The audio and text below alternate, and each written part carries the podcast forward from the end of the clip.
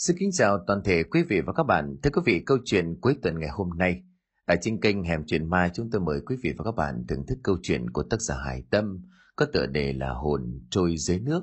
Ngay bây giờ chúng tôi mời quý vị và các bạn thưởng thức câu chuyện này.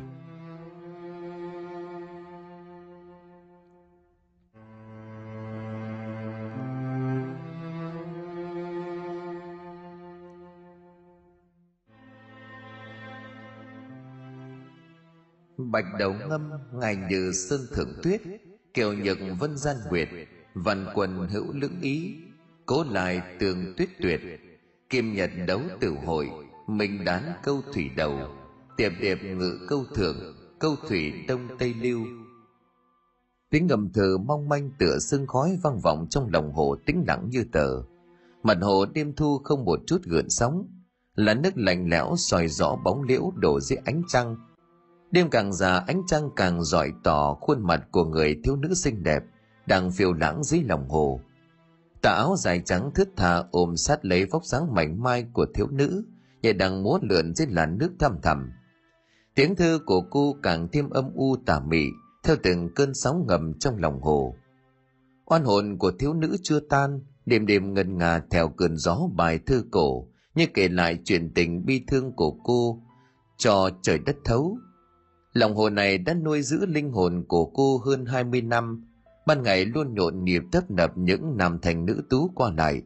Nhưng ban đêm chính là khoảnh khắc linh hồn cô được trả tự do, để ngâm nga những thi từ ra giết như là xoa dịu nỗi đau đang đầy đọa cô mỗi ngày. Hồ Nguyệt Hoa biểu tượng tự hào của trường đại học Hà Hoa, ngôi trường có lịch sử gần 50 năm, tọa lạc giữa trung tâm của thành phố, từ lâu đám sinh viên đã dì tay nhau trong trường con linh hồn của một cô gái là cựu sinh viên bị chết oan. Đêm đêm hiện lên nỉ non than khóc. Có người còn kể đất từng nghe cô gái đó ngâm thơ, một bài thơ cổ mà từ lâu lắm rồi không còn được đưa vào chương trình đào tạo của trường. Khi đi ngang qua hồ Nguyệt Hoa từ thư viện về khu ký túc xá muộn. Giai thoại về cô tân sinh viên mất tích không dấu vết cách đây hơn hai thập kỷ càng củng cố cho những lời đồn đại đó lan truyền từ thế hệ sinh viên này đến thế hệ khác. Hà Hoa cũng là một đại học có tiếng tăm nơi đào tạo ra các tinh anh trong lĩnh vực văn hóa xã hội, cho nên vụ án cô tân sinh viên mất tích năm nào đã từng làm xôn xao cả nước. Nhưng sau bao nhiêu cuộc điều tra không có kết quả, công an cũng đành khép lại vụ án mà chưa có câu trả lời thỏa đáng cho gia đình nhưng chẳng ai biết được rằng cô thiếu nữ tài hoa đó đã mãi mãi bị vùi thân xác dưới đáy hồ trong trường đại học. Nơi hàng ngày có hàng nghìn người qua lại, chứng kiến bao nhiêu sự kiện vật đổi sao trời. Thân xác cô bị trói chặt bởi một thứ kinh khủng đến tận bây giờ, linh hồn cô vẫn chưa được siêu thoát, phải lai vãng trong lòng hồ tối tăm lạnh lẽo. Hàng năm mỗi khóa sinh viên mới sẽ được tinh lọc ra 10 người có thành tích xuất chúng để vào lớp đào tạo chất lượng cao. Mười tinh anh này sẽ đại diện cho nhà trường tham gia trao đổi sinh viên với một trường đại học văn hóa nghệ thuật danh tiếng của nước Mỹ và cơ hội được làm việc trong một viện nghiên cứu về văn hóa lớn ở Úc ngay khi còn là sinh viên năm ba. Sau đó sự cạnh tranh khốc liệt để được vào lớp chất lượng cao là điều dễ hiểu, mà chưa chắc có tiền là có thể mua được một ghế trong lớp này. Sau gần 2 năm học tại Mỹ, 10 sinh viên sẽ về nước và tham gia nhiều kỳ thi sát hạch để mà lựa chọn một sinh viên của lớp chất lượng cao sang Úc làm việc tại viện nghiên cứu. Và ngày hôm nay là ngày chào đón 10 tinh anh trở về. Trong hội trường lớn đã được trang trí chuẩn bị chào đón những sinh viên xuất sắc. Khi mà họ bước vào đã được các thầy cô giảng viên chào đón bằng những cái ôm, vì đây chính là niềm tự hào của nhà trường – sau khi chào hỏi và phổ biến về kỳ thi sát hạch sắp tới, tất cả sinh viên đứng lên ra về, thì giáo sư Hoàng người chủ trì kỳ thi sát hạch, gọi một sinh viên trong số đó lại để hỏi chuyện. Hai người một già một trẻ nhưng khuôn mặt sáng ngời và tri thức, ngồi ở dãy ghế đầu trong hội trường. Giáo sư Hoàng thân thiết vỗ vai của cậu sinh viên cười nói, Em chuẩn bị cho kỳ thi sát hạch thế nào rồi? Có tự tin để sang Úc chưa? Tuấn, cậu sinh viên được giáo sư Hoàng đặc biệt quan tâm và đặt nhiều kỳ vọng nhất lễ phép trả lời. Em chỉ dám hy vọng và cố gắng hết sức mà thôi. Còn các bạn khác cũng nỗ lực lắm, chưa chắc xuất địa Úc đã là của em. Nào tự tin lên, có thầy hỗ trợ hết sức cho em, cần gì thì cứ hỏi thầy. Năng lực và điểm số của em hiện đang đứng đầu ở lớp, chỉ cần tự tin nữa thôi. Bố em chắc cũng là nghiên cứu sinh ở Úc, chắc chắn ông ấy sẽ có nhiều kinh nghiệm để truyền đạt lại cho em. Cứ chuẩn bị lên đường tiếp đi thôi. Giáo sư Hoàng quả quyết. Nhưng trái ngược với sự kỳ vọng của giáo sư Hoàng, Tuấn lại thở dài rồi đáp. Bố con em từ lâu thầy cũng biết là không có nói chuyện với nhau rồi. Đối với ông ấy không có đứa con này thì hả? Không phải bố Thái vẫn chu cấp đầy đủ hàng tháng cho hai mẹ con sao? Giáo sư Hoàng tỏ ra bối rối hỏi tiếp. Ngoài khoản tiền hàng tháng chuyển vào tài khoản của mẹ em thì không có bất cứ một liên hệ nào nữa thầy ạ. À? Tiền đó mẹ em cũng chẳng dùng đến. Tuấn buồn bã trả lời. Giáo sư Hoàng lắc đầu thất vọng, lôi từ trong cặp sách ra một tập tài liệu đưa cho Tuấn rồi nói. Gia đình em đúng là hồ phụ sinh hồ tử. Chỉ tiếc là mẹ em quá cố chấp, cho nên mới ra tình cảnh của ngày hôm nay. Dù sao thì thầy cũng chắc chắn một điều là bố thái của em, luôn coi em là một niềm tự hào và là điều quý giá nhất. Nếu có thể em nên gặp bố trước khi sang Úc nhé.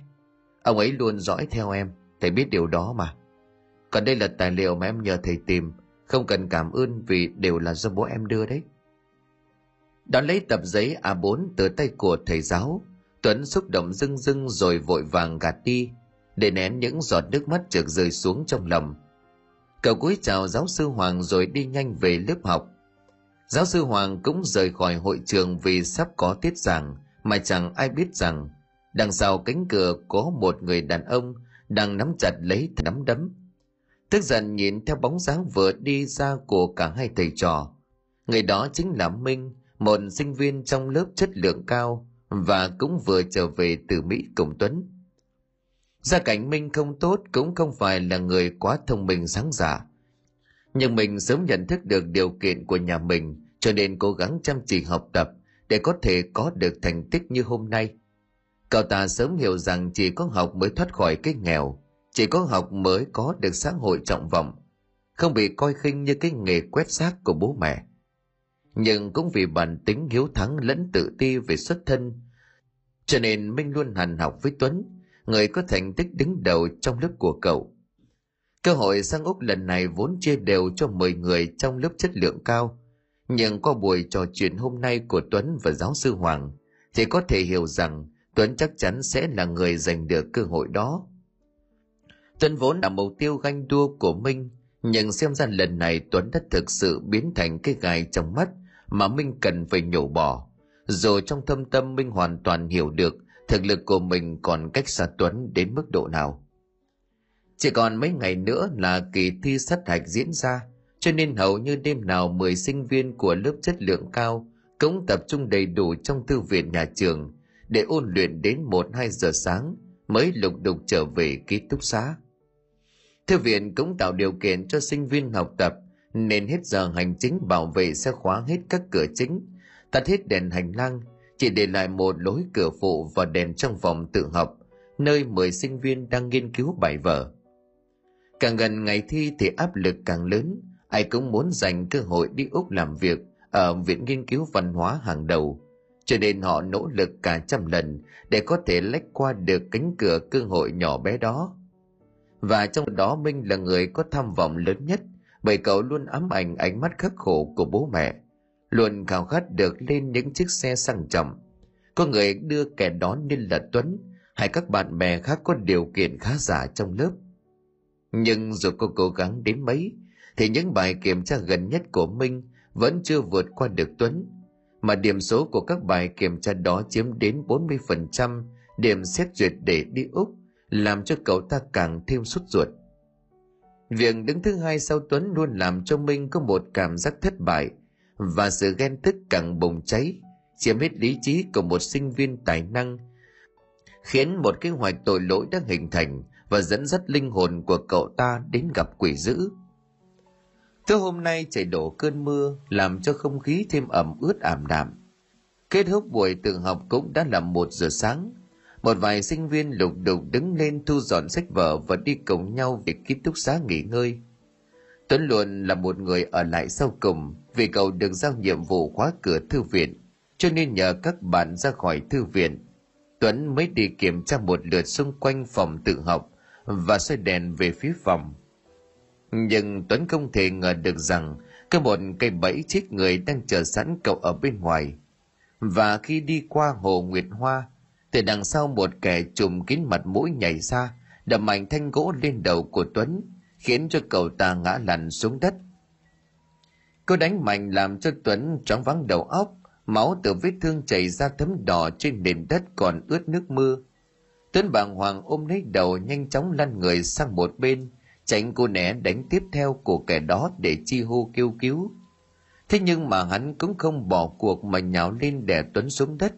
Hai tay như là gọng kìm vừa chặt cổ của tuấn, vừa rít lên những tiếng đầy màn dở. Ít đi thằng khốn, không ai tới cứu được mày đâu. Tuấn cố hết sức lăn lộn với kẻ thù ác, nhưng do cú đánh đầu tiên đã làm cho tuấn yếu đi nhiều trong những giây phút còn tỉnh táo cuối cùng tuấn đã nhận ra kẻ ra tay với mình là ai. Cậu thiều thào bất lực hỏi, tại sao hả minh? Vì mày là một thằng chiến thắng, tại sao mày lại được trao cơ hội đi úc mà không phải tao? Không phải tao cũng đang rất cố gắng sao? Vì mày giàu, bố mẹ mày đều là giáo sư, giảng viên, cho nên mày được yêu ái. Những thằng giàu như mày thì làm sao hiểu được cơ hội đó quan trọng với tao thế nào? Mẹ kiếp mày chết đi, tao cần có cơ hội đó hơn mày. Minh vừa nghiến răng vừa nói ra những lời hằn học như là mũi dao cứa vào tâm trí tuấn.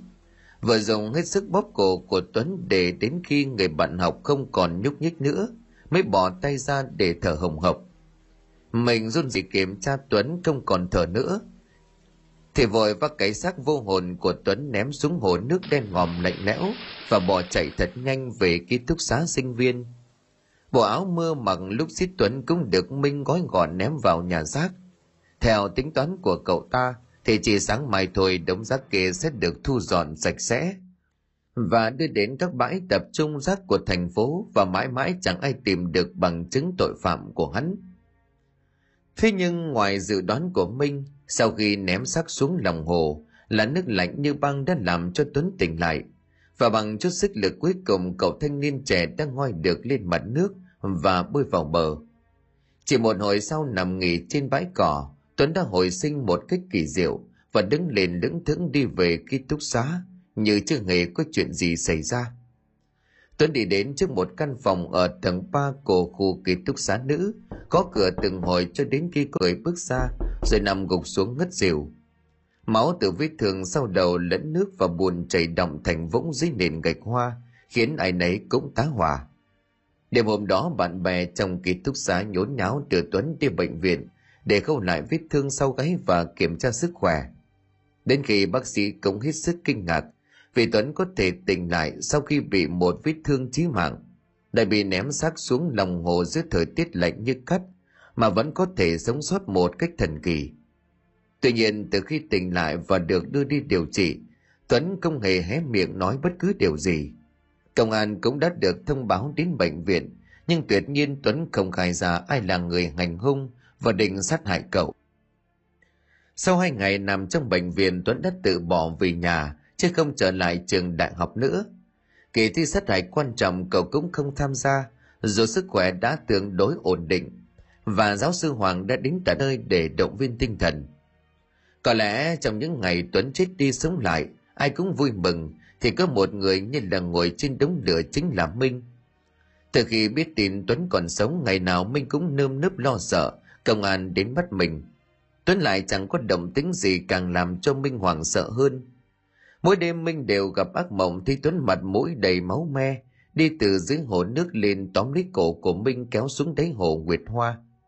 Để đến khi tỉnh dậy chẳng hiểu vì lý do gì mà dưới sàn nhà luôn có một vũng nước đen buồn còn động lại.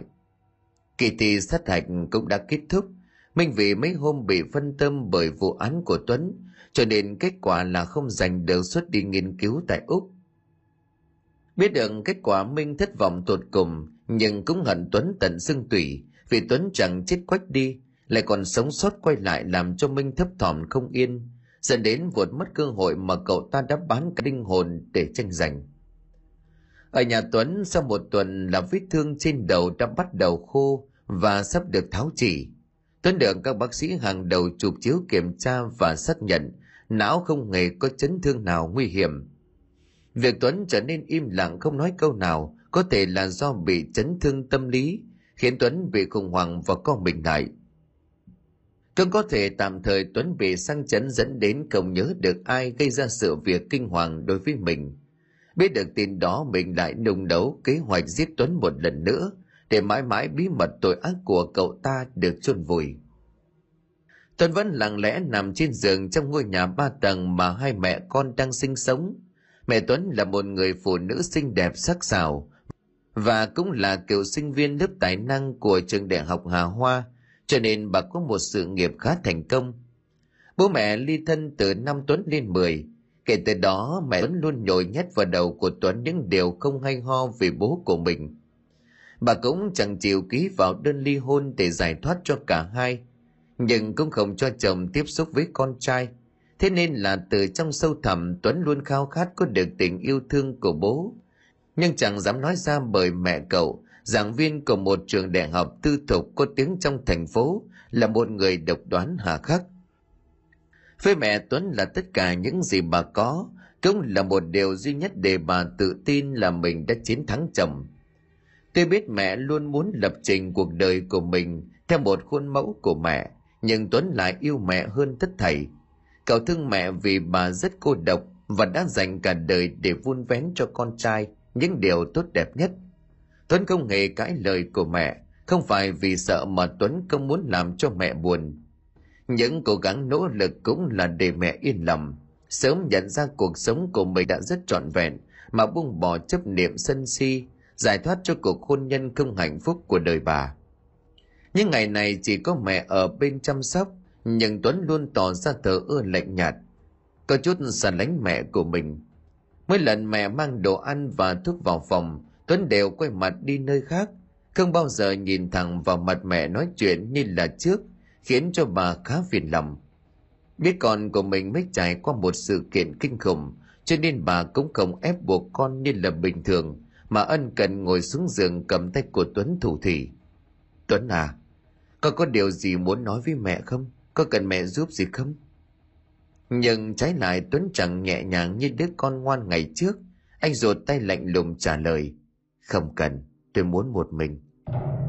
Đây là câu nói đầu tiên sau khi Tuấn tỉnh lại, nhưng trong đó chứa đựng đầy sự hằn học tức giận, khiến cho mẹ Tuấn trượt nổi cả gai ốc. Đứa con ngoan ngoãn chưa một lần cãi lời của bà, sao lại có thái độ như vậy? Nếu là trước kia chắc chắn bà sẽ cho Tuấn một cái bạt tai nhưng lúc này bà đành nén cơn tức vào trong, mỉm cười đứng lên bước ra ngoài. Cả đêm hôm đó bà Trang mẹ của Tuấn cứ trần chọc mãi không ngủ được vì lo lắng cho đứa con trai của mình. Ánh trăng ở ngoài cửa sổ hất ánh sáng lờ mờ qua lớp rèm mỏng.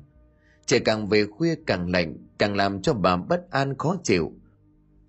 Cuối cùng thì bà đành ngồi dậy đi xuống nhà cho đỡ mọi người. Thì khi vừa bước chân xuống hành lang, bỗng nghe tiếng ngâm thư nho nhỏ của Tuấn vọng lại.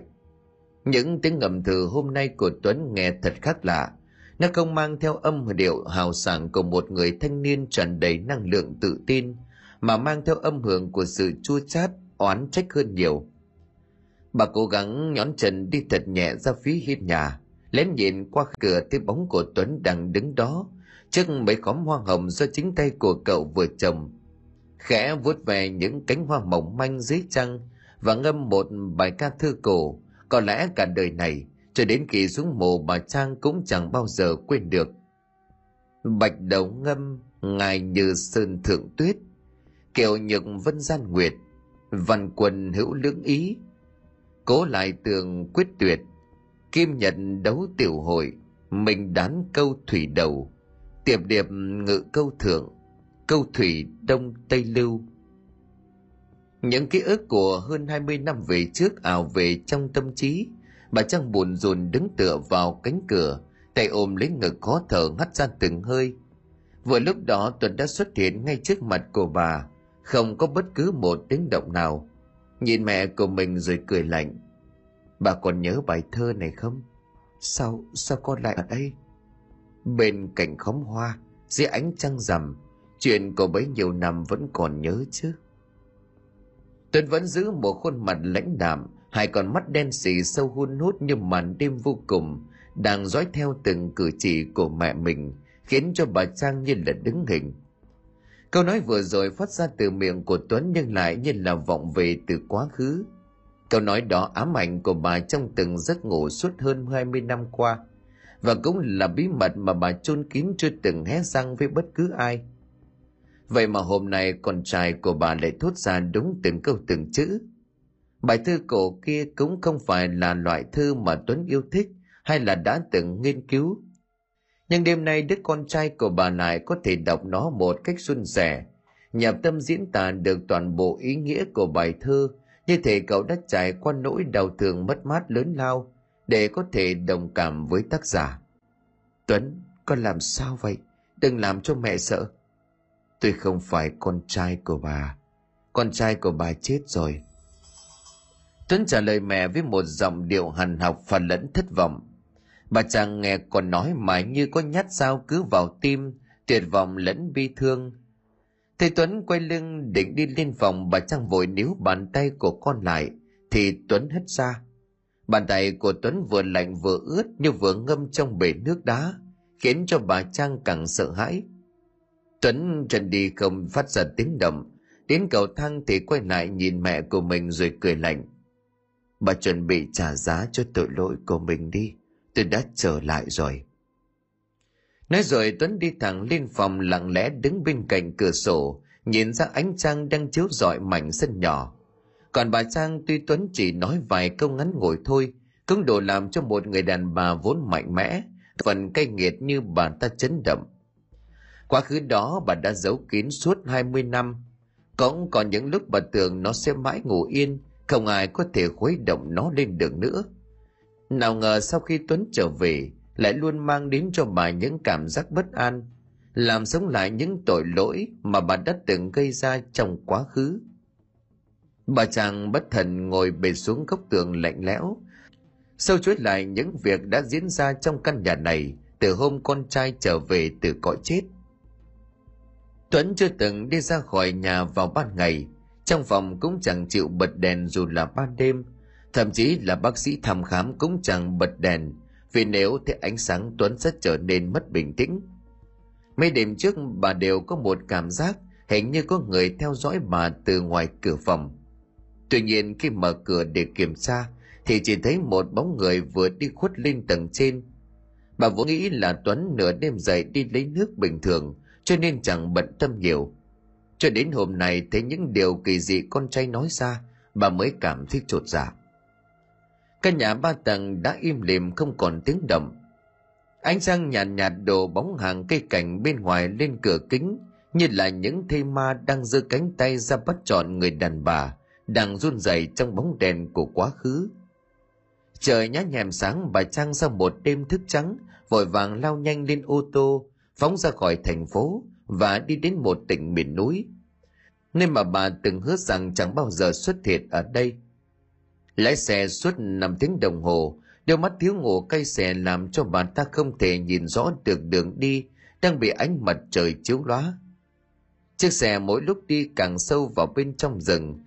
Theo con đường mòn một bên mọc đầy cỏ dại, một bên là vách đá treo leo bỗng từ khúc của phía trước có một cô gái từ đâu xuất hiện chắn ngang đầu xe. Bà chàng hốt hoảng đạp phanh gấp, nhưng dường như chiếc xe vẫn không dừng lại, mà tiếp tục lao vun vút về phía trước. Cho đến khi nó đâm vào một tảng đá bên đường. Sau một hồi bị mất ý thức, bà trang mới định thuần lại và bò ra khỏi chiếc xe đang nằm chênh chênh bên sắt mép vực. Cô tổng tuy không làm cho bà trang bị thương, nhưng sang chấn tâm lý nặng nề vì trong giây phút chiếc xe lao ra khỏi con đường mòn cô gái mặc áo dài trắng kia đang ngồi ngay bên ghế phụ và mỉm cười một cách quái dị với bà ta. Đã đến lúc chị phải đền tội rồi. Tôi đã hồi sinh và sẽ lấy đi mọi thứ chị có kể cả đứa con trai mà chị đã cướp của tôi. Khuôn mặt cô gái kia ám ảnh bà trang suốt 21 năm qua. Cứ tưởng như là sẽ mãi mãi bị chôn sâu dưới hồ nước vậy mà ngay giây phút này cô ấy lại ngồi ngay bên cạnh bà ta một cách rõ ràng, chân thực nhất. Và bà chắc chắn rằng tai nạn lần này công chính là do cô gái kia gây ra. Hay chính xác hơn là tình địch của bà và là nạn nhân của đòn ghen mà bà đã sắp tâm sắp đặt thời còn trẻ. Trên chiếc ghế phụ còn đọng lại một vũng nước lời nhờ hôi tanh như là bùn đen lẫn máu. Một đám rêu quấn chặt lấy tay chân của bà trang khiến cho bà phải cố hết sức mới lết được ra ngoài con đường mòn. Lúc này mặt trời đã lên quá đỉnh đầu, vừa sợ hãi vừa mệt khiến đôi chân của bà ta bước đi không vững. Không gian xung quanh ngột ngạt như là thiếu dưỡng khí, lại văng vẳng tiếng ngâm bài thơ cổ, cộng với tiếng cười lanh lảnh trên con đường lại vắng người qua lại, càng làm cho bà ta thêm hoảng loạn giữa chốn rừng núi hoang vu. Sợi dây vải màu đỏ đã cũ mòn đi đeo trên tay bỗng nhiên nóng rực rồi đứt thành từng mảnh vụn rơi xuống đất đó chính là sợi dây được bện từ những sợi chỉ tháo ra từ tấm vải khâm liệm và vải bọc cốt khi mà cất mả của người chết trôi mà bà Trang được một ông thầy bùa người Trung Quốc cho để bảo vệ khỏi các vong ma nước. Những mảnh vải vụn bay theo cơn gió rơi xuống vực như là mang theo cả những hy vọng cuối cùng của bà Trang. Bà ta kinh hãi bị chặt hai tay lại, ngàn tiếng ngâm thơ đang len lỏi khắp nơi, mà chưa hiểu tại sao linh hồn của người con gái bị bà ta hại chết 21 năm lại có thể trở về và tìm đến bà như vậy. Linh Trang, trả chồng cho tôi, trả chồng cho tôi. Dòng nữ lanh lảnh như vọng lên từ dưới vực sâu dọa bà ta muốn đứng tim. Cả người rét run cầm cập và toàn thân đông cứng như là vừa bị nhấn chìm xuống một hồ nước lạnh toát. Bà chàng hét lên giữa mình mầm đầy thách thức xen lẫn bất lực. Ta không cướp chồng của mày, ai là chồng mày? Anh Thái đã đính hôn với tao, mày biết rõ ràng mà. Nhưng loại hoài lòng như anh Thái ta cũng chẳng cần. Giờ thì tao sẽ cướp hết mọi thứ của mày, kể cả thằng con mày đánh cắp. Ta sẽ khiến cho mày phải trả giá gấp trăm gấp ngàn lần những gì mày đã gây ra cho tao. Không, không được hại thằng Tuấn. Nó là con tao, mày đừng hỏng động vào đó. Tiếng của bà Trang gào thét giữa con đường hoang vắng và đầm vào từng vách đá vọng lại, khiến cho bản thân của bà thấy khiếp sợ. Người đàn bà cả một đời cay nghiện với cuộc đời, bây giờ bỗng chốc như là một con chó bị đuổi đánh bởi bóng ma quá khứ. Nhưng mà nghĩ đến Tuấn, bà Trang Lê hết sức bình sinh đứng dậy, bỏ lại sau lưng những tiếng ngâm nga của một linh hồn mà chạy thục mạng vào sâu trong rừng. Tiến tới ngôi nhà sàn sát nát biên giới Trung Quốc. Cước bộ cả một tiếng thì cũng gặp được một chiếc xe của thương lái đi hàng lậu. Bà Trang được người lái xe cho quá giang sau thùng xe sau. Khi thấy bà ta rũ rượi vừa đi vừa chạy trong rừng. Con đường mòn cũng ngày càng nhỏ và gập ghềnh hơn, cho nên thùng xe hàng long lên sầm sập như là muốn hất tung người ngồi trên đó xuống đất. Nhưng mà bà Trang vẫn cố bám tay vào thành xe. Suốt ruột hướng tới ngôi nhà mà bà đang cần tìm. Đến khi trời nhá nhem tối thì cũng đến được nơi mà hơn 20 năm trước bà ta đã từng đến. Ngôi nhà sàn bằng gỗ đã được nâng cấp lên khang trang hơn, nhưng mà nhìn từ bên ngoài nó cũng mang hơi thở u ám, kỳ dị như là thủa ban đầu bà đặt chân đến. Ngoài ra cánh cổng được đóng bằng thân tre treo đầy những thứ vải vóc ngũ sắc, bên cạnh còn có một chiếc am nhỏ có bát hương và ba hòn đá chấn thủ được vẽ lên mấy chữ loạng hoàng bằng sơn đỏ. Bà chàng đẩy cửa bước vào trong sân, mặt mũi bư phờ vì đã quá mệt nhọc sau một ngày vật lộn trên con đường rừng sỏi đá. Thì bên trong nhà vọng ra tiếng của một người đàn ông the thế, ngọng nghịu của người tàu. Mày vào đây, tao chờ mày cả ngày hôm nay rồi. Dạ thầy. Bà Trang vừa nói vừa lật đật lách người qua khe cửa chui vào bên trong. Ở giữa nhà là một người đàn ông nhỏ thó, da ngăm đen như đờ quả táo khô, đang chùm chiếc chăn len ngồi bên đống lửa. Xung quanh được thắp sáng bằng mấy cây nến và phảng phút mùi hương ngai ngái. Trên vách được dán chỉ chít những lá bùa màu vàng có hình vẽ bằng mực đỏ và một ban thờ nhỏ trong góc nhà có bà hũ sành màu đen được bịt kín.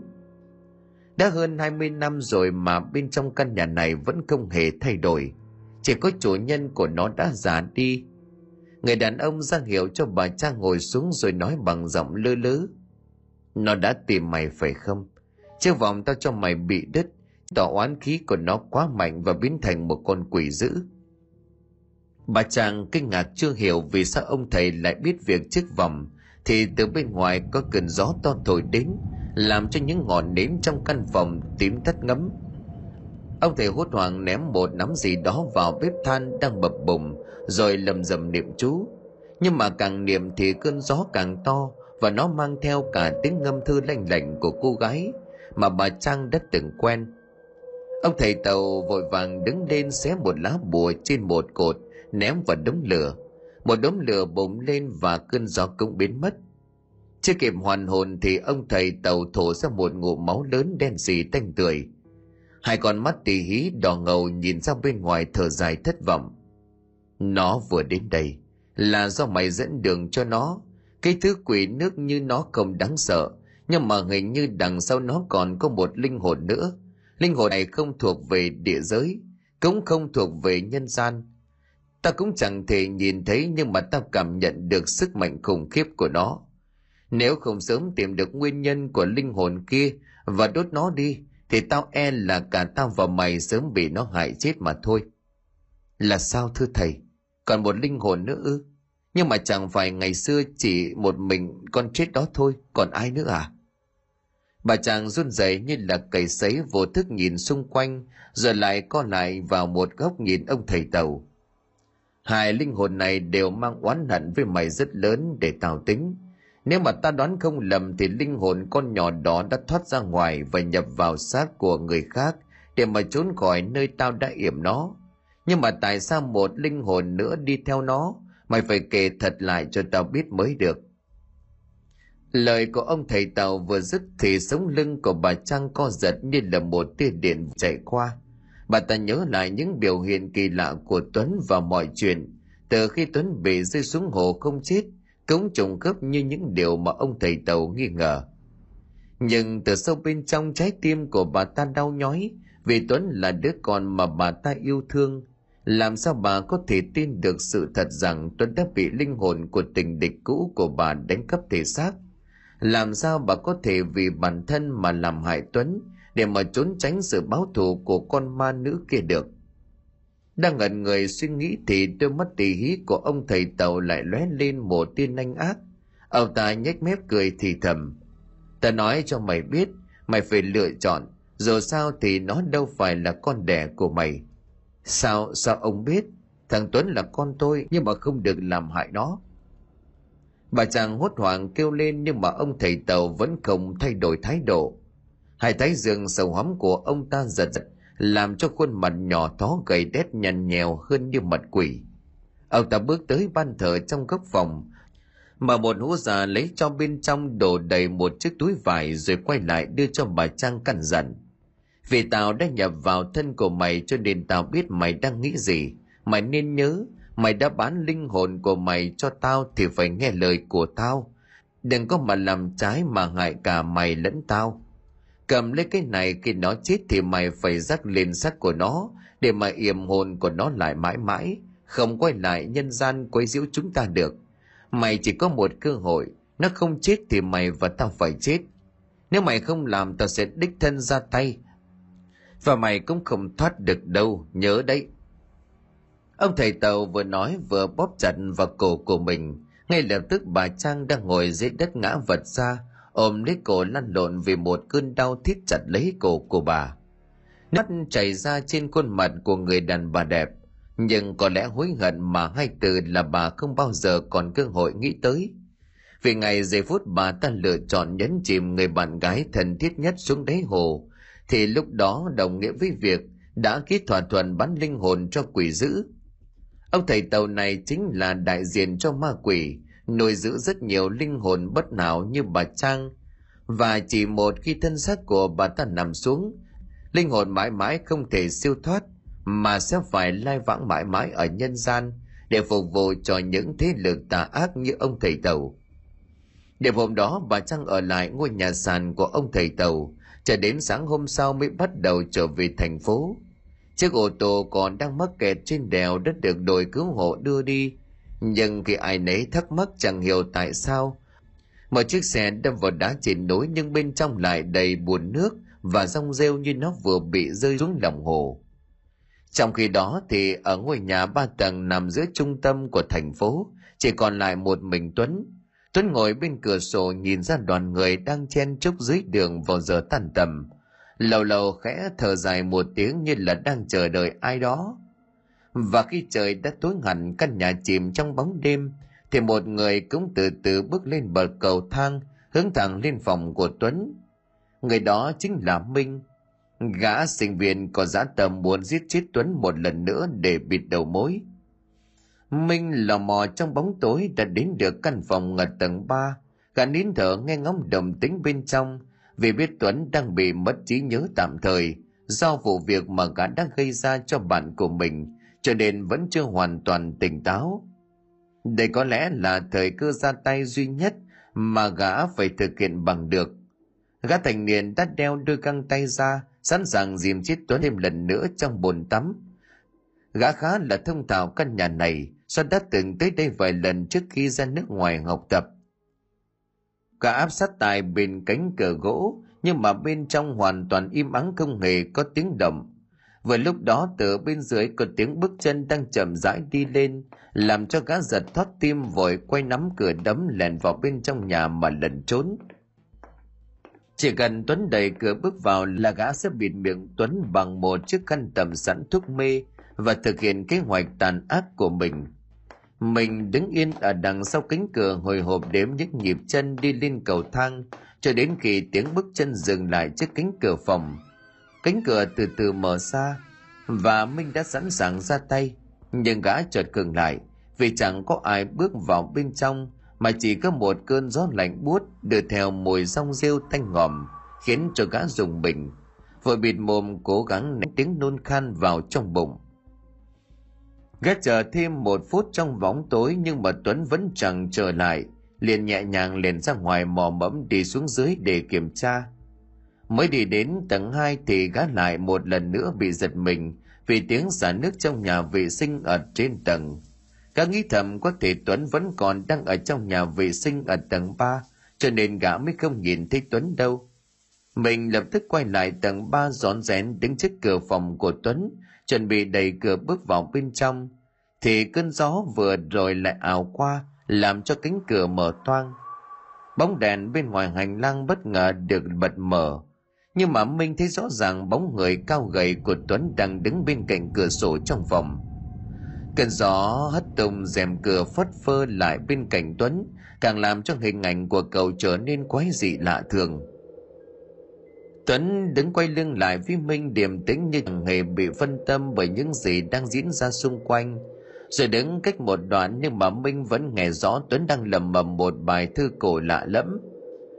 Chút ánh sáng đang nhấp nháy ở bên ngoài hành lang, làm những tấm rèm đang bay theo gió đổ bóng xuống nhà, như những cơn sóng đang dập dìu dưới nước. Không khí lại phẳng phất mùi buồn lẫn rong rêu và máu khiến cho mình phải cố hết sức để nuốt vội cơn nôn khan vào trong bụng. Khi mà bài thơ của Tuấn đã kết thúc thì không gian cũng yên tĩnh trở lại. Cái bóng lưng gầy guộc của tuấn thấp thoáng đằng sau tấm rèm mỏng màu trắng từ từ quay lại. Và dưới ánh trăng nhàn nhạt, nhạt hất qua cửa sổ mình thấy rõ tuấn đang nhìn thẳng vào mắt của mình.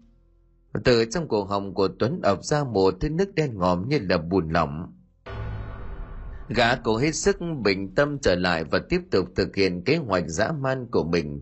Nhưng mà đôi chân đã tê cứng vì sợ. Từng bước đi nhặng nhọc tiến vào bên trong, để còn rào sắc nhọn đâm bổ về phía tuấn. Một gã thanh niên vốn chỉ biết học hành, tùy tay đã nhúng chạm nhưng chưa bao giờ gã thấy bản thân của mình yếu đuối như vậy. Gã ước ngày bây giờ có thể quay lại một tháng trước để cố gắng ôn luyện, không bước đi trên con đường tội lỗi này nữa nhưng mà mọi thứ đã muộn và con dao sắc lẹm của gã đã đâm thẳng vào bóng đen gầy guộc bên cửa sổ. Tiếng lưỡi dao xém qua lớp rèm mỏng manh như là xé rách khoảng không tĩnh lặng. Và một tiếng gạch khô khốc còn rào rơi xuống nền gạch lạnh lẽo cộng với một luồng khí lạnh điện giật chạy dọc sống lưng.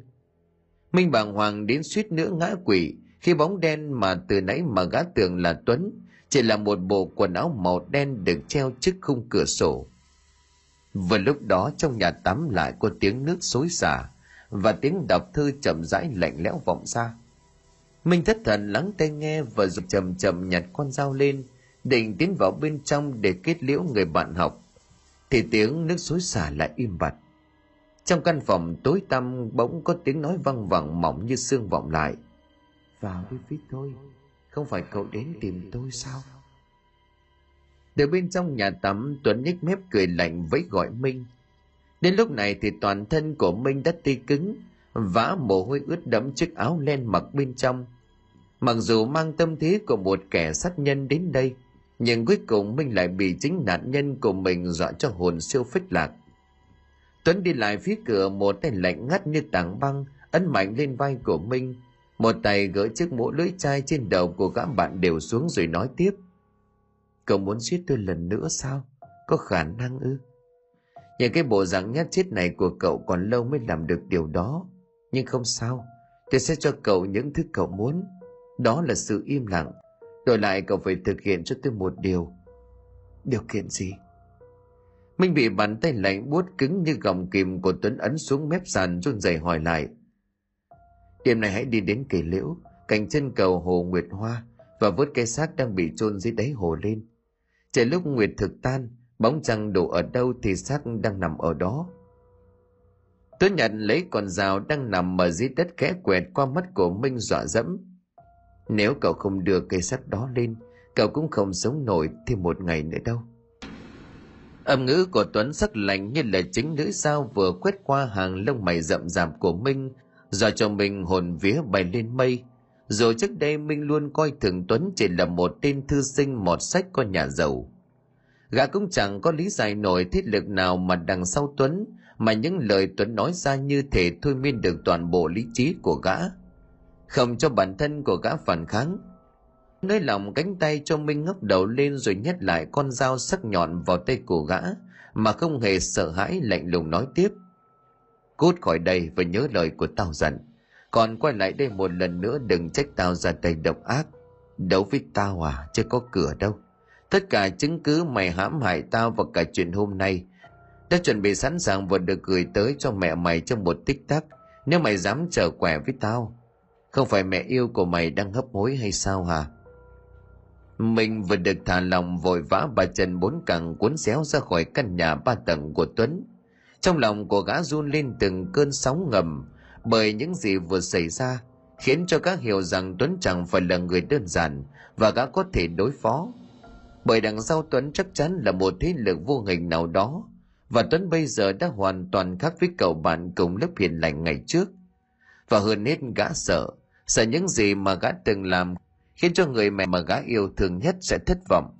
Thất vọng đến mức có thể cướp mất chút hơi thở yếu ớt cuối cùng của bà trên nhân gian này minh thất thần trở về khu ký túc xá của trường gã nhớ lại những gì tuấn yêu cầu cùng với đôi mắt đỏ ngầu sáng rực trong căn phòng tối tăm mà toàn thân vẫn dùng mình ớn lạnh điện thoại rung lên báo có tin nhắn, gã hồi hộp mở ra thì có tin nhắn được gửi tới từ số của tuấn đó là một đoạn video ghi lại cảnh Minh hành hung và vác xác của Tuấn ném xuống hồ nước một tháng trước.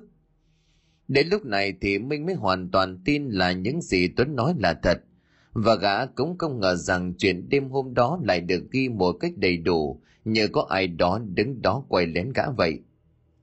Chẳng còn cách nào khác mình ném điện thoại vào ba lô và đi về hướng hồ Nguyệt Hoa chờ đợi.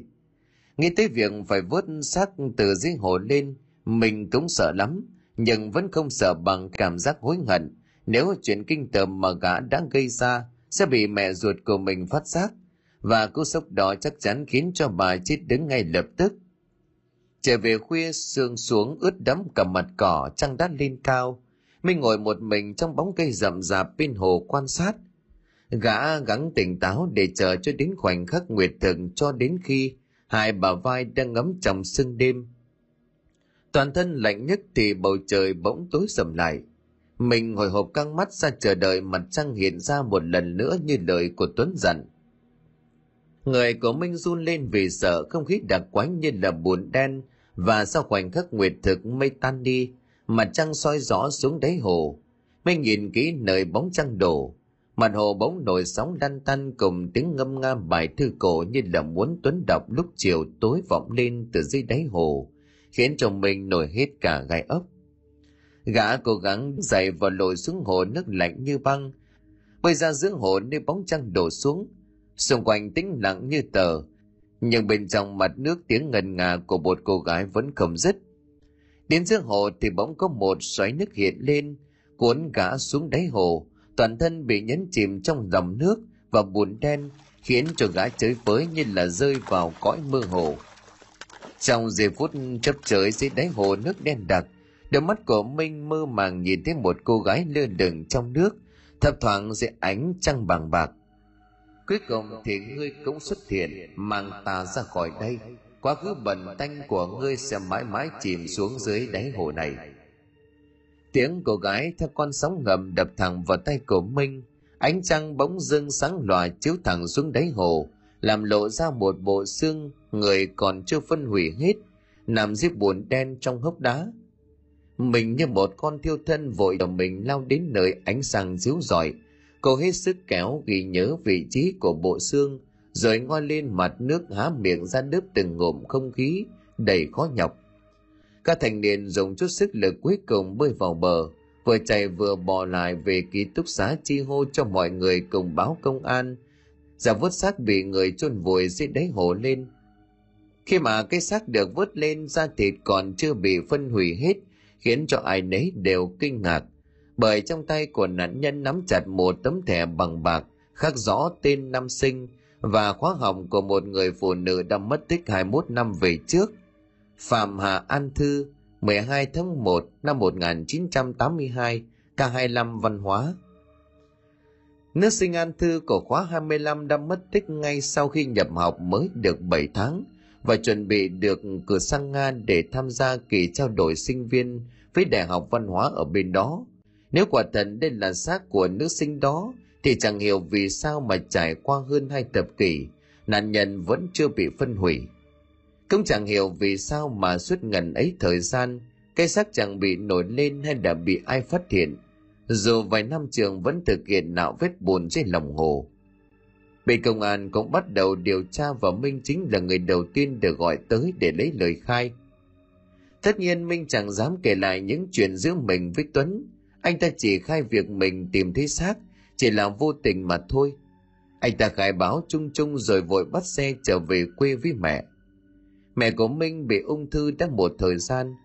Cũng từ lâu rồi các chàng về thăm nhà vì mãi miết với những kỳ thi và những toàn tính của bản thân ngay lúc này minh lại muốn mình được bé lại trở về là một cậu bé thiện lương ngồi học bài chăm chỉ trên cây chõng trước cửa nhà chờ mẹ đi làm về đầy mùi rác nhưng luôn có một túi quà bánh cho con trai. Căn nhà của gia đình Minh nằm ở cuối cùng của xóm nghèo ở ngoại ô thành phố. Người mẹ đã dùng hết tóc sau vài đợt hóa trị, nằm thoi thóp trên chiếc giường ọp ẹp khắc khoải nhìn ra ngoài đường.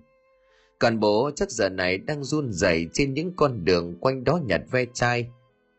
Nếu có ai gọi thì lại đi phủ việc cho người ta. Mình khoác ba lô đi vào bên trong, Trước mắt của gã thanh niên lăn dài mặn chát, cả nắm bàn tay khô gầy của mẹ mà hòa khóc nức nở như đứa trẻ. Bà Hoa mẹ của Minh là người đàn bà lam lũ khổ cực cả đời nhưng mà vẫn luôn chắt bóp dành dụng cho con những điều tốt đẹp nhất. Chưa được hưởng một chút trái ngọt nào từ con trai thì tai họa đã ập tới. Giờ đã gần đất xa trời mới gặp con trai cho nên còn khóc bà cũng mếu máu. Đôi tay nứt nẻ như là đất ngày nắng hạn xoa lên mái tóc của đứa con trai bà thương yêu hết mực. Miệng cô đắng khẽ thì thào. Minh à, con về là tốt rồi đừng khóc nữa. Cậu thanh niên kia là bạn con sao? Sao không vào nhà? Minh nhìn theo hướng mắt của mẹ ngơ ngác lắc đầu. Đâu có ai đâu mẹ, con về một mình thôi. Cậu đó cao gầy xanh xao, đang đứng ở ngoài cổng nhà mình nhìn vào kia. À, mẹ nhớ rồi là cậu Tuấn, cái bạn lớp trường mà chiếc con chụp ảnh ở bên Mỹ gửi về cho mẹ, sao lại không bà cõi vào nhà chơi? Nghe mẹ nói đến đây thì Minh nổi cả da gà, vội lao nhanh ra ngoài đường tìm Tuấn. Từ cái hôm ở nhà Tuấn đến giờ Minh luôn có một cảm giác Tuấn đã trở thành một người khác và mang đầy vẻ bí hiểm quái dị. con đường ướt nước mưa buồn đất lẹp nhẹp chẳng có lấy một dấu vết nào để lại. Mình thất thần khi mà nhìn trước ngó sau, vắng lặng như tờ. Chỉ có vài giọt mưa bụi bay phẳng phất, kéo không khí thế lạnh lẽo, rồi chui vào trong mái nhà tôn của mình. Bà hòa mẹ của gã vẫn nằm thờ nhọc từng cơn khó nhọc chờ đợi mình lắc đầu rồi cẩn thận ngồi xuống xoa lưng cho mẹ vỗ về. Chắc nhầm tuy mẹ à chẳng có ai đâu. Nhưng rõ ràng là cậu tuấn mà, người còn ướt nhẹp ra. Thế này còn về với mẹ lâu không? Bà hòa đưa ánh mắt đầy hy vọng lên nhìn minh. Thế sự chờ đợi ánh lên trong đôi mắt mờ đục của mẹ và minh chua xót trong lòng. Từ khi bước ra khỏi nhà đi đại học rồi đi du học mình chỉ mới trở về nhà đúng hai lần nhưng chưa bao giờ bố mẹ nhắn nhủ khiến cậu ta phải bận lòng. Thì ra họ đã nén một nỗi nhớ mong trong lòng cho con trai yên tâm học hành theo đuổi đam mê. Vậy mà chỉ một chút ích kỷ nhỏ nhen mà suýt nữa mình đã tước đoạt đi mạng sống của một người bạn học, biến mình thành một con quỷ khát máu. Tự dưng nỗi hối hận lại thảo dâng khiến cho minh vừa xấu hổ với mẹ, vừa căm thù bản thân của mình. Anh ta quỳ gối xuống cạnh giường nhẹ nhàng cầm đôi tay của mẹ áp vào má của mình thì thầm con sẽ chẳng bao giờ xa mẹ nữa, mẹ ở đâu con theo đấy được không hả? Nghe những lời này của con trai thì bà hoa hạnh phúc, yên tâm nhắm mắt lại khẽ gật đầu rồi yên lặng ngủ thiếp đi.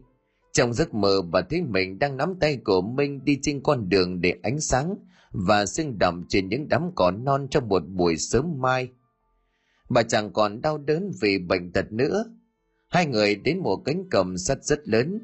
Cánh cửa chuẩn bị mở ra để hai mẹ con bước vào, thì từ đằng sau có tiếng gọi vang lên. Minh, đừng đi đừng đi minh ơi. Tôi tha thứ cho cậu, đừng đi nữa. Bà thấy trên mí mắt của con trai có một giọt nước mắt trực rơi xuống, khuôn mặt như là đang vấn vương điều gì. Mình quay lại nhìn về đằng xa nơi tuấn đang đứng giữa con đường vẫy tay gọi cậu ta trở lại gương mặt của tuấn ánh lên một tia sáng ấm áp, chứ không còn u uẩn gì thường như mấy ngày tối hôm qua. Quay lại đi, cậu vẫn còn cơ hội làm lại từ đầu. Nghe những lời này của tuấn chẳng còn oán trách mình bất giác khóc như một đứa trẻ miếu máu trả lời. Cậu không còn giận tôi nữa sao? Cậu thực sự không còn giận tôi nữa? Không, tôi không trách cậu nữa. Quay lại và chúng ta cùng làm lại từ đầu. Tuấn đưa tay vẫy minh đứng bên cạnh bà hoa cũng khẽ gật đầu với con trai. Bà cười thiền từ thanh thản rồi chậm chậm bước vào trong cánh cửa trước mặt một mình. Cho đến khi mình tỉnh lại cũng đã là nửa đêm. Ngồi bên cạnh là người bố khắc khổ đang lo lắng. Vải áo sần rách gầy guộc run lên từng cơn nước nở. Cánh tay đã được bằng trắng. Mình cũng khóc theo bố mà chẳng thể làm được gì để an ủi ông suýt nữa thì mình cũng bỏ bố của mình ở lại nhân thí một mình, vì nỗi đau vô cùng áy náy đêm hôm đó, ở trong căn nhà ba tầng của tuấn, bà Trang đã trở về, nhưng mà căn nhà hoàn toàn vắng lặng, không có tiếng động. Bà ta mệt mỏi bước vào trong phòng con trai, ngắm nhìn những bức ảnh hai mẹ con treo trên tường. Những bức ảnh chụp từ khi tuấn còn nhỏ cho đến khi tuấn sang mỹ. Nhưng có lẽ lúc này khi bình tâm lại bà mới thấy dường như tuấn chưa từng cười với mẹ của mình một lần thật thoải mái.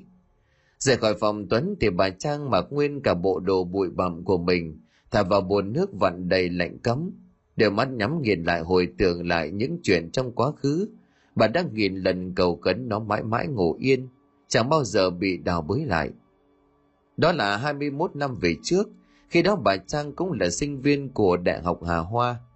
Từ khi bước vào giảng đường đại học, Trang đã si mê cậu lớp trường hào hoa lãng tử tên Thái ngay trong cái nhìn đầu tiên.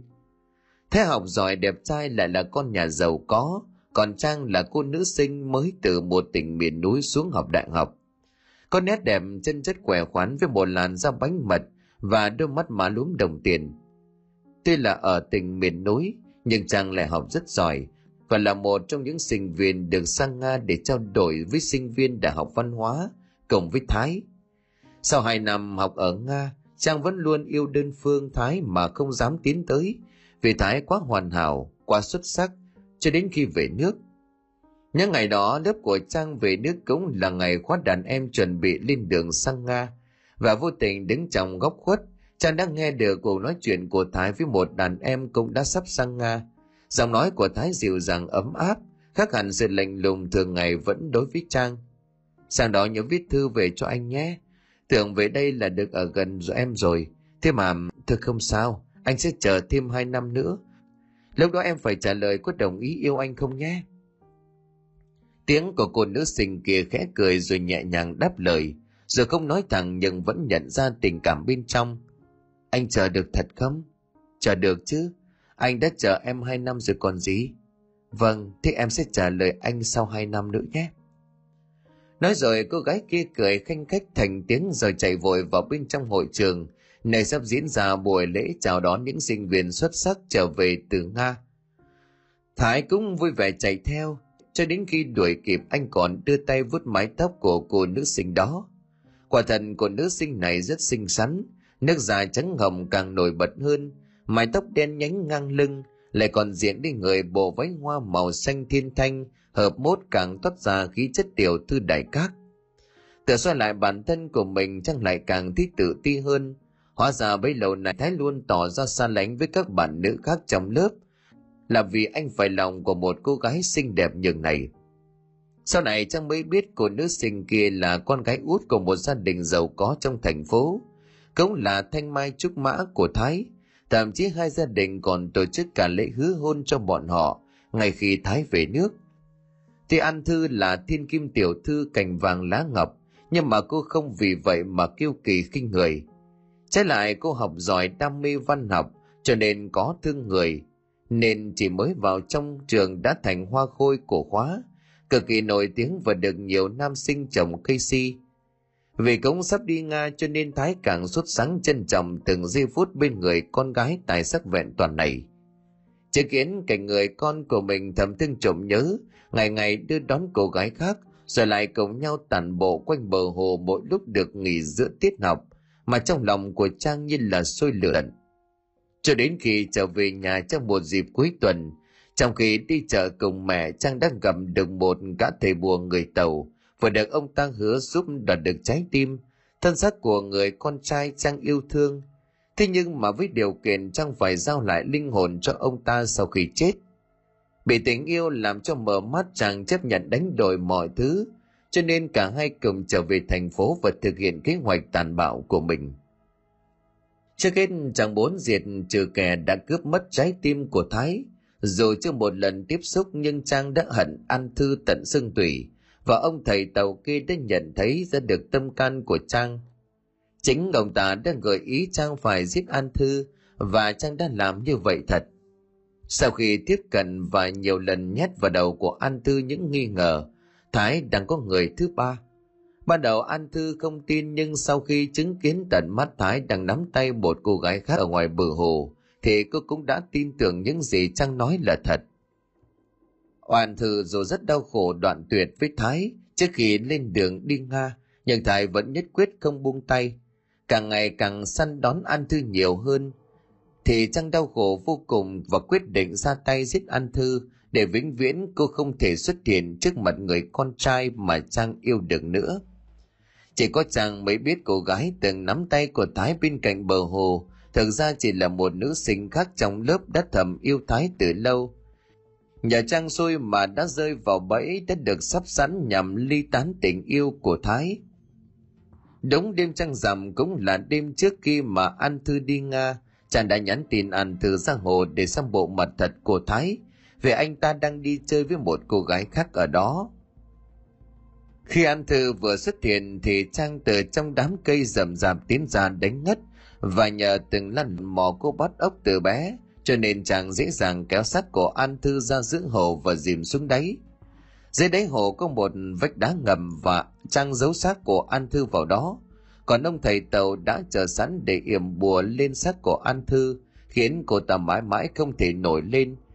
Linh hồn chẳng siêu thoát và bị giam giữ ở dưới mặt hồ này suốt hơn hai thập kỷ mà không ai phát hiện ra. Nhưng tưởng chỉ có một thời gian dài là Thái đã quên được An, thế nhưng mà ngày người con gái đó đi mất, thì Thái như là một người vô hồn chẳng còn thiết tha gì nói chuyện với bất cứ ai. Ngày ngày đứng ở trên bờ hồ ngắm nhìn mặt nước, chàng cố gắng tiếp cận nhưng mà càng làm như vậy thái là càng đẩy ra xa hơn khiến cho chàng như là phát điên. Và lại có một kế hoạch khác được vạch ra trong đầu của trang để được làm vợ thái được bước chân vào chốn hào môn. Trong buổi lễ tiến thái sang úc làm nghiên cứu sinh chàng cố tình mời rượu có lẫn thuốc mê mà ông thầy tàu cho để sau đó bày ra màn kịch. Chàng có bầu bắt thái phải chịu trách nhiệm Thái chẳng có tình cảm gì với Trang nhưng dưới sức ép của nhà trường cũng như gia đình của Trang, cuối cùng gia đình vẫn tổ chức cưới cho hai người. Lễ cưới của gia đình giàu có nhất nhì thành phố, nhưng cũng chỉ đơn sơ vài mâm cỗ mà chẳng có sự hiện diện của bố mẹ chú rể. Suốt buổi lễ chú rể cũng chỉ uống rượu và khóc nhưng chàng bất chấp. Chàng chấp nhận hết những tủi nhục đó để chiếm được cái xác không hồn của Thái, để được làm mợ chủ trong công ty của nhà Thái. Rồi Thái lên đường sang úc như để trốn chạy thực tại, một mình trang ở nhà nghỉ học dưỡng thai. Nhưng có lẽ đứa bé cũng đã quá ghê tởm người mẹ máu lạnh độc ác của mình mà sớm rời khỏi nhân gian. Sợ mọi chuyện vỡ lở sẽ bị đẩy ra đường, cho nên sau khi đến bệnh viện giải quyết thai lưu chàng âm thầm tìm kiếm một mục tiêu khác để bắt cóc đứa trẻ và chỉ chờ cho đến khi người mẹ tội nghiệp kia sinh con chàng đã bắt cóc đi đứa bé còn đỏ hòn và bế về nhà chồng nhận đó là con của mình. Thái cũng trở về Việt Nam sau mấy năm ở Úc khi đứa bé đã được 5 tuổi. Nhưng có lẽ vì không có sợi dây gắn kết huyết thống, cho nên suốt những năm về sau, Thái sống cô độc lặng lẽ trong căn nhà bề thế mà lạnh lẽo dù vợ con bên cạnh. Chàng đã cố gắng làm mọi việc để níu kéo trái tim của chồng, nhưng mà không thành. Lâu dần Trang trở nên độc đoán khắc nghiệt, dành cho chồng những từ ngữ thậm tệ và Tuấn cũng bị Trang ép buộc phải làm những gì mà Trang muốn như là để khẳng định giá trị của bản thân trong gia đình. Nhưng Thái đâu có chịu đựng được lâu, chỉ sống cùng với mái nhà được mấy năm thì Thái bỏ ra ngoài ở. Trang vì giận chồng cho nên cũng không ở lại căn nhà kia mà tự mua một căn nhà ba tầng ở gần trường đại học, đang làm giảng viên và ngày ngày đầu độc tâm hồn Tuấn bằng những lời lẽ tiêu cực về Thái. Thẩm thoát đã 21 năm, giờ đây chàng đã là một người phụ nữ trung niên, nhưng chưa một lần có được tình cảm của Thái. ấy vậy mà bây giờ lại còn bị linh hồn của tình địch đeo bám, khiến bà ta không thể nào yên ổn nổi. Mãi miết đuổi theo những ký ức đã chôn vùi về sau mà bà ta đang ngủ tiếp đi trong bồn tắm. Nước bắt đầu ngập lên mặt không gian xung quanh cũng tối đen như mực. Bà chàng vội vàng vùng lên, nhưng có một bàn tay của ai đó lạnh buốt nhấn đầu bà ta xuống những ngón tay sắc nhọn của người đó cắm chặt vào da thịt khiến máu của bà ta tú xa lẫn trong bồn nước ngày càng nhiều dù có sức khỏe rất tốt nhưng bà trang chẳng thể thoát ra khỏi bàn tay chắc như gọng kìm kia một dòng nước lẽo vang lên trong làn nước đang ùa vào cổ họng của bà trang khiến bà ta cứng đờ toàn thân. Khó thở lắm phải không? Đau lắm lạnh lắm phải không? Đâu có đau bằng cái cách mày giết tao đâu có lạnh bằng cái ngày đông năm đó. Buông tao ra cứu với. Bà trang cố gắng ngồi lên mặt nước òng òng nuốt từng ngụm nước tanh tưởi lẫn máu lợm giọng mà kêu cứu nhưng dường như người kia chỉ trêu đùa với bà bàn tay lạnh như băng chỉ nới lỏng ra một chút rồi lại nhấn bà trang chìm xuống bồn nước thêm lần nữa Máu từ nơi móng tay của người kia bấu vào nhanh chóng hòa trong nước. Giờ đây vừa lạnh vừa tanh, nhưng bà Trang vẫn không còn cách nào để ngoi lên được. Hình như bên tai vẫn còn vòng đến những bài thơ mà ngày trước An Thư vẫn thường đọc khi thất thần đứng bên hồ Nguyệt Hoa oan trách Thái vì bị bà lừa dối. Nỗi sợ hãi tuột cũng đang dâng tràn trong tâm trí, nhưng nhớ tới gói bột mà ông thầy Tàu đưa cho bà Trang cố nhòi người cánh tay ra, lấy chiếc áo khoác và ném chiếc áo vào trong bồn nước tắm. Chỉ một lúc sau thì gói bột trong túi áo khoác đã tan vào hồ nước và bốc mùi hôi thối kinh khủng. Vừa lúc đó có tiếng của Tuấn từ bên ngoài vào gọi. Mẹ, mẹ sao thế? Tiếng của Tuấn như là thức tỉnh bà Trang và bàn tay của người kia đã buông xa. Bà ta thở hồn hển ngoan lên mặt nước, hít thở một hơi trả lời Tuấn. Mẹ, mẹ ngủ quên thôi.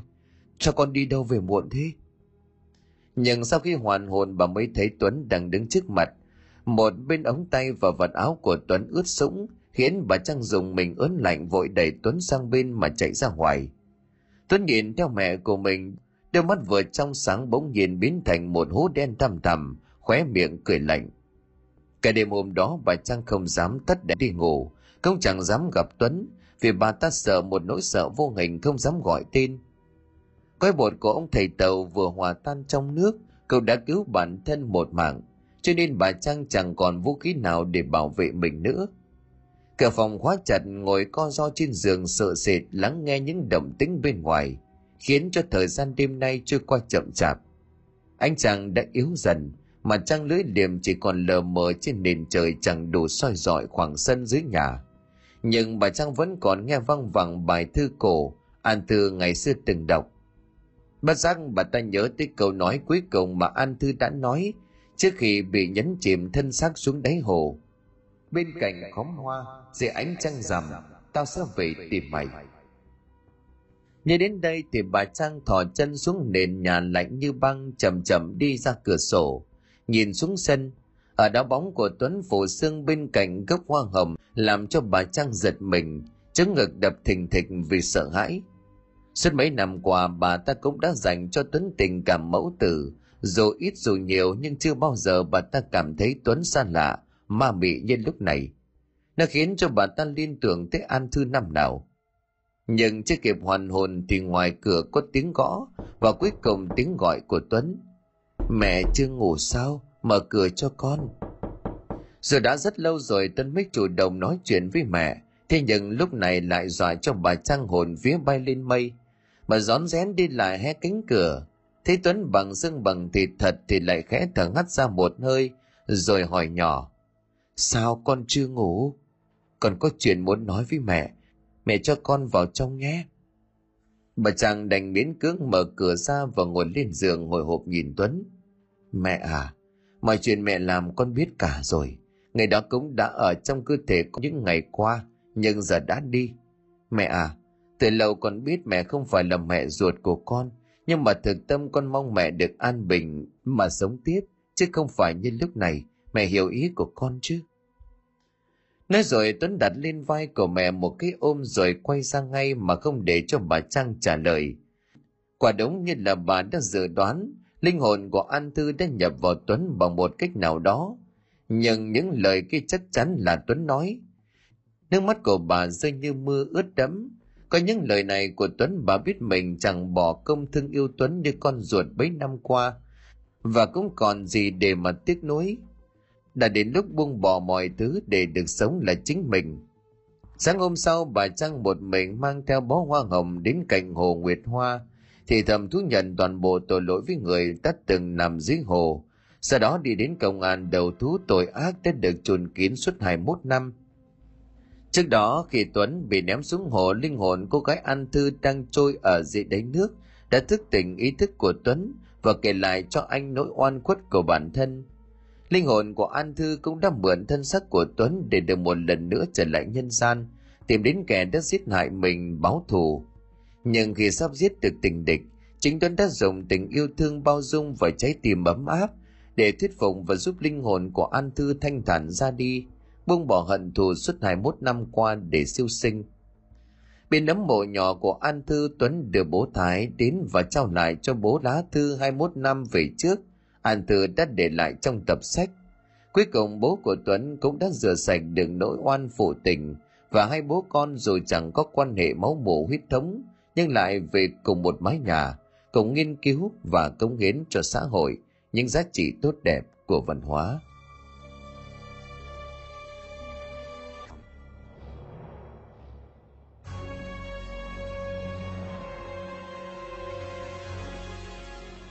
Xin cảm ơn quý khán thính giả đã chú ý đón nghe. Xin kính chào tạm biệt quý vị và xin hẹn gặp lại quý vị và các bạn trong những câu chuyện tiếp theo.